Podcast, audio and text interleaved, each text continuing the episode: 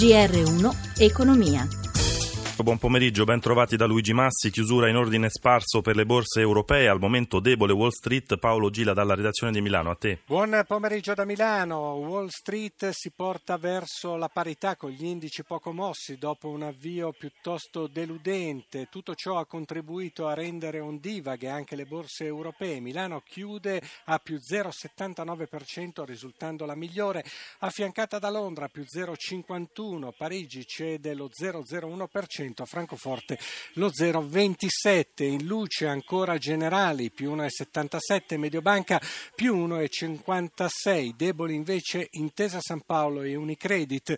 Sul mercato secondario dei titoli di Stato si riduce lo spread a 179 punti base e cala anche il rendimento dei BTP decennali al 2,22%. Infine i cambi, l'euro è stabile contro dollaro intorno a quota 1,08. Grazie Gila, siamo all'ospite di questa settimana Marcello Messori, direttore della Scuola di Economia Europea alla Luis di Roma. Ben trovato. Buonasera.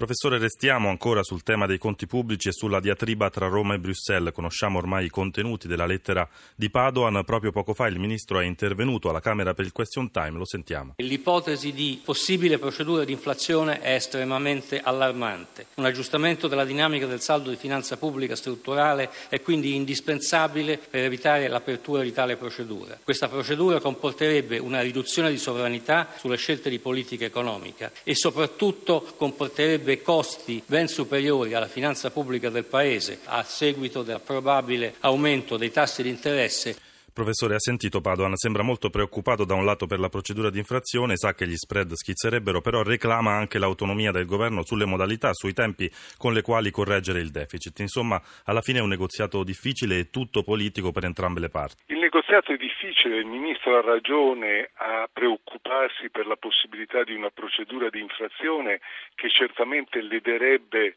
eh, eh, la, la, la, la, capacità dell'Italia di eh, soddisfare le regole europee.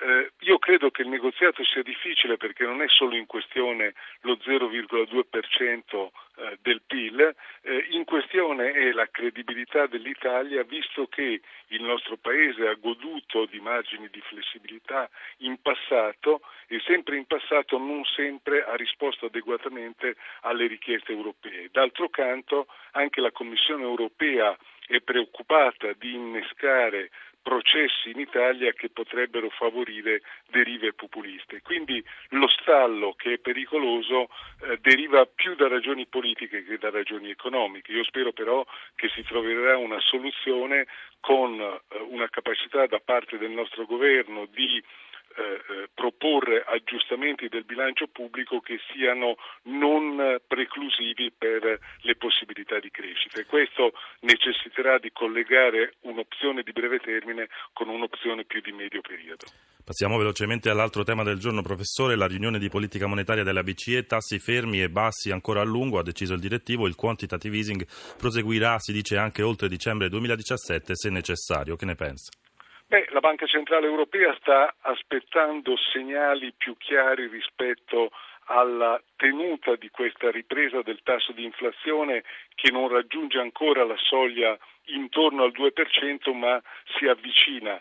Per l'Italia è una buona notizia che non vi siano all'orizzonte eh, eh, tagli nel processo eh, non convenzionale di espansione monetaria perché un arresto troppo brusco del QE determinerebbe un innalzamento nella struttura dei tassi con un aggravio ulteriore al nostro bilancio pubblico già come abbiamo visto in tensione nel rapporto con l'Europa. Grazie anche per oggi a Marcello Messori per essere stato con noi, lo ritroviamo domani, andiamo avanti parlando ancora di ripresa, la Confcommercio vede il 2017 come un anno caratterizzato da rischi di rallentamento con un incremento del PIL inferiore all'1%. Paola Bonanni ha sentito il Presidente Carlo Sangalli.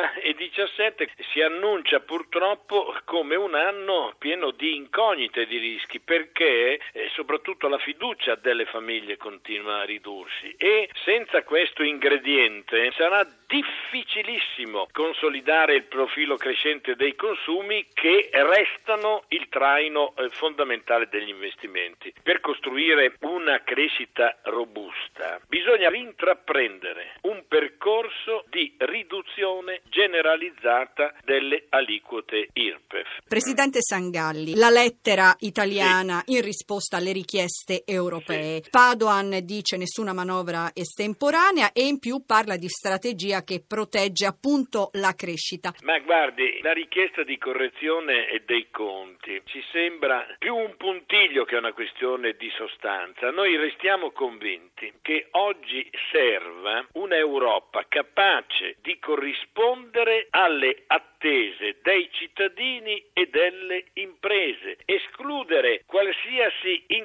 incremento delle tasse, entrando con più coraggio e determinazione per tagliare la spesa pubblica improduttiva. Quindi questo è il modo per evitare un aumento delle accise? Assolutamente sì. Cambiamo argomento, occupazione, immigrazione, solidarietà, diritti, i temi del primo meeting internazionale per un mare di pace e lavoro organizzato dalla Willa Lampedusa. L'inviato Stefano Marcucci.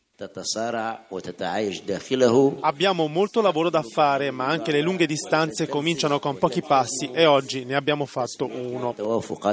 A parlare a Sina Bassi, sindacalista e membro del Quartetto per la pace tunisino, gruppo vincitore del premio Nobel per il ruolo svolto nella stabilizzazione del paese dopo la la primavera araba. La sua Tunisia fornisce una lezione preziosa per i leader sindacali presenti al primo meeting mediterraneo per un mare di pace e lavoro organizzato per iniziativa della UIL qui a Lampedusa, nel luogo simbolo della crisi dei migranti. Carmelo Barbagallo, segretario generale UIL. Si spendono i soldi per fare muri e barriere.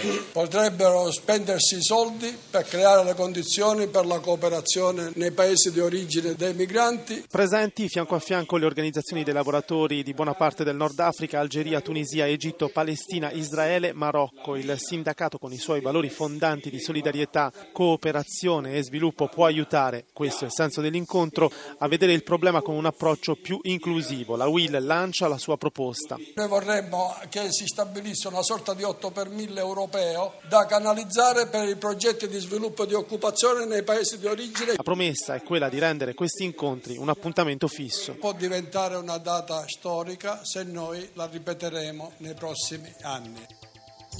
In regia Ezio Bordoni, Cristina Pini per l'assistenza, da Luigi Massi buon proseguimento d'ascolto su RAI Radio 1.